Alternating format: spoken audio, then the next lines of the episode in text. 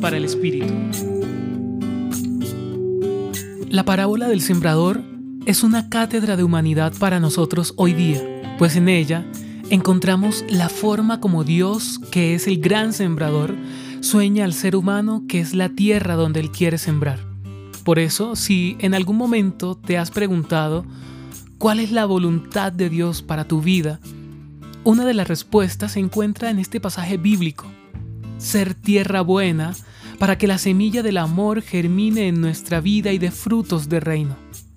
Asimismo, Jesús nos muestra en esta parábola tres maneras de ser que no van acorde a la voluntad de Dios. Primero, ser como el borde del camino. Es el indiferente, el que no se involucra, que no le importa nada más que su vida y vanidades. Es quien da rodeos y no le gusta los compromisos. 2. Ser el terreno pedregoso. Es el soberbio, agresivo, iracundo, hostil, quien no conoce ni tampoco desea abrirse a la ternura ni a la compasión. 3.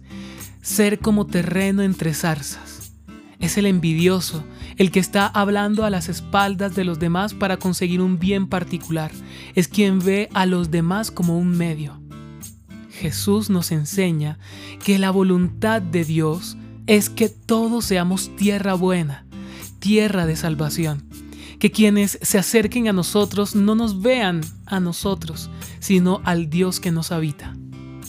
Hoy te acompañó Ramiro Salas del Centro Pastoral San Francisco Javier Pontificia Universidad Javeriana.